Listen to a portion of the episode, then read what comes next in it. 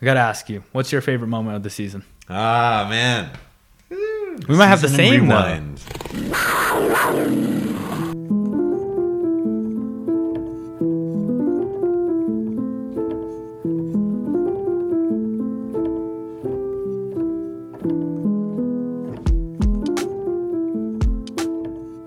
I'm going to give you one that is like an obvious emotional one, and another that's more of a probably like legit like standalone favorite moment. Mm-hmm. The obvious emotional one is beating the Broncos, being there at the game, like in the course of walking from my seat to go find yours, right? And you know, I was losing oxygen while doing so. I don't know what my state of mind was. I was being like passive aggressively approached and harassed by Broncos fans who didn't really know, of course, how to harass. And then to kind of like follow the Jaguars play on the screens walking up, and then finish that drive up there and watch the whole stadium react to these really just powerful old school smash mouth Fournette and Minshew play. Minshew's that like 270 degree angle, like pump screen this way, pump screen that way, and then right up the middle to tight end O'Shaughnessy. That was your favorite play of the season, wasn't it? That's my moment. You love that play. That's my moment. But let me hear from you, and then we'll share another one. Go ahead. Same. I imagine that's what I'm saying. Yeah, it's like a default. Like, definitely the Broncos game, just the whole thing. You know, that was my first Jaguars game ever I've been at. Yeah, I'm gonna cry. So yeah, it was definitely a great time. And it went down to the wire. It was a Lambo kick that I literally didn't watch live because I couldn't fucking breathe. That was amazing. I have it all on video. Yeah. I said, like, hands in his face. Face in his whatever, hands. And I believe in Josh Lambo. Josh Lambo, you should have been All-Pro, Team 1. All-Pro, what is it called? All-Pro. First team. First team All-Pro, yeah. Definitely. Yeah. Definitely. You deserved it. But second team, we'll settle for it. He'll get his respect. It was just a fantastic game. That play where Minshew found Armstead scrambling here, there. It was just fantastic. But yeah, I have another one, but I'll let you go. All right, so my other one, this is kind of more of like a really momentous thing for the franchise, was Foles going down. not that moment, right? But Minshew coming in and hitting the first 15 or 16 passes without an incompletion. And I was at a sports bar, I was at the Dark Horse up in Boulder. Nobody in that venue knew who Minshew 2 was, right? Bartender starts making fun of him. I went and placed an order of wings and had my like call name as like, you know, Minshew 2, pick up your way. And just to see that consistency when he came in, it was in stark contrast from what seemed to be a very mediocre or lackluster preseason performance by Minshew. Oh, man, he was clearly a 6th round quarterback, just to kind of like maybe play the position and not get scored on too much if we needed to. To be called on so early in the season and have this like crushing realization, Foles is just out, like it's done, and come in and put up a decent performance. And of course that was followed by really just improvement every week after that for at least like 6 weeks. Was that overall, that as a moment really sticks with me. It represents something like a newness for the Jaguars. I think that hope. We have been so immersed in Blake Bortles talk for the last, what was it, been 5 years, I guess. Yeah, 5 years. When Bortles first started, I remember an interview before the London game. The national TV sat down and had this thing about look how great this guy is. Like, look how smart he is, look how talented he is. Jaguars' future's in good hands, blah, blah, blah, blah, blah. And then to kind of like just deal with that frustration of not really knowing or knowing that if something's going to pan out. Very, very reminiscent of the Mariota situation with the Tennessee Titans.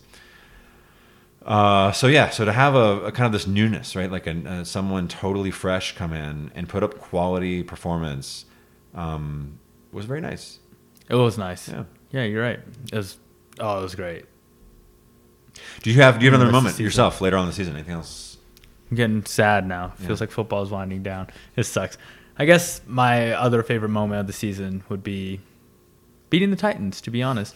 I know it was week 3. It was Minshew's first start, I believe. You know, second, because he lost against the Texans. Yeah, right. Okay.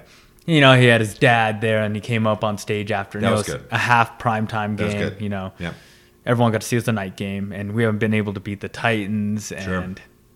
You know, he came in, and I was just surprised. That was a lot. I felt good after that night. So that's that, you know. It was exciting seeing Gardner Minshew play. It added, like, this whole new thing. Like, imagine if he wasn't there. Imagine if none of that happened. We just had a shit season with Foles. It's just fun to talk about Gardner Minshew. Mm-hmm. And now there's even more fun, like, coming during the summer. You know, he's going on this, like, road trip. You saw him.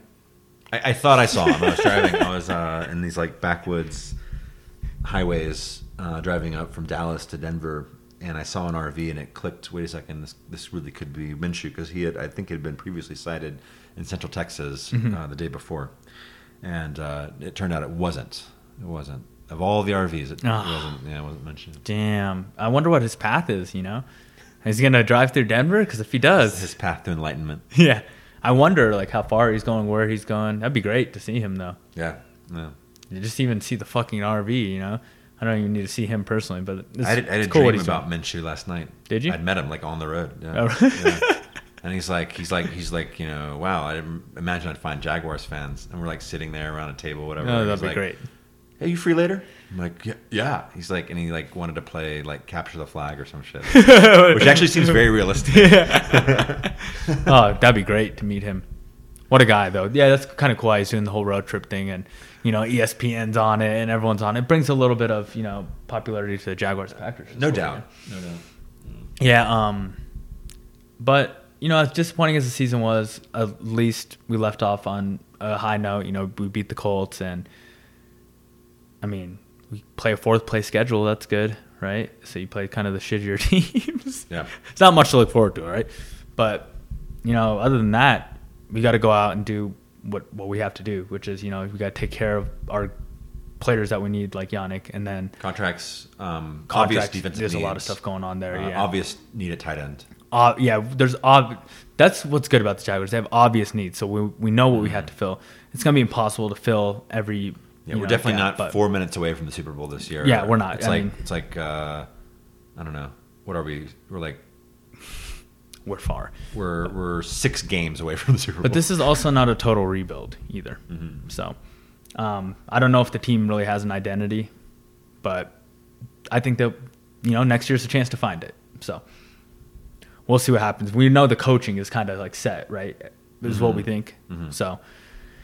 We'll see. There's going to be a lot of new faces, and I'm pretty excited about that. I love having new faces, new guys, you know, from college and stuff. And really, anything can happen from season to season. The Niners were bad. They were pretty bad the year before, and they flipped it around. And you saw that with a lot of teams, and you saw what happened in the playoffs this year. A lot of you got in, and you pull off an upset. So sure. Anything can happen, man. So,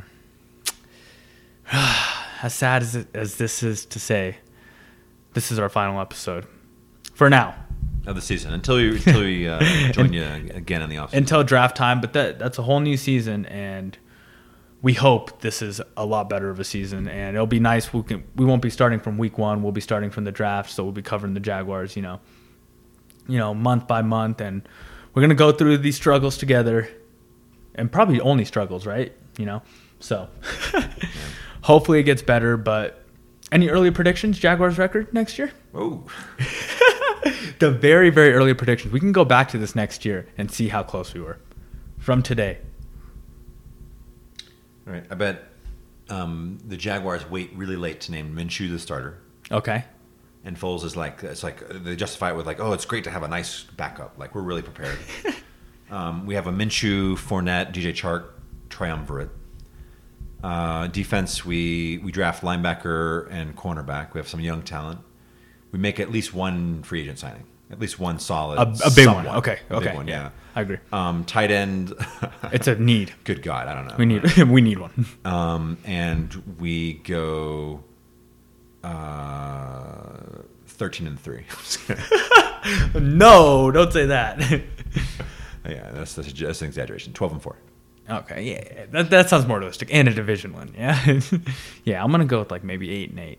Just kidding, I don't have a real prediction. We'll get to predictions later on, I'm just joking. But thank you for those of you who have stuck with us through the season. And this is us Signing off, Bentley. Any last words? All right, I said, go Jaguars, the Titans.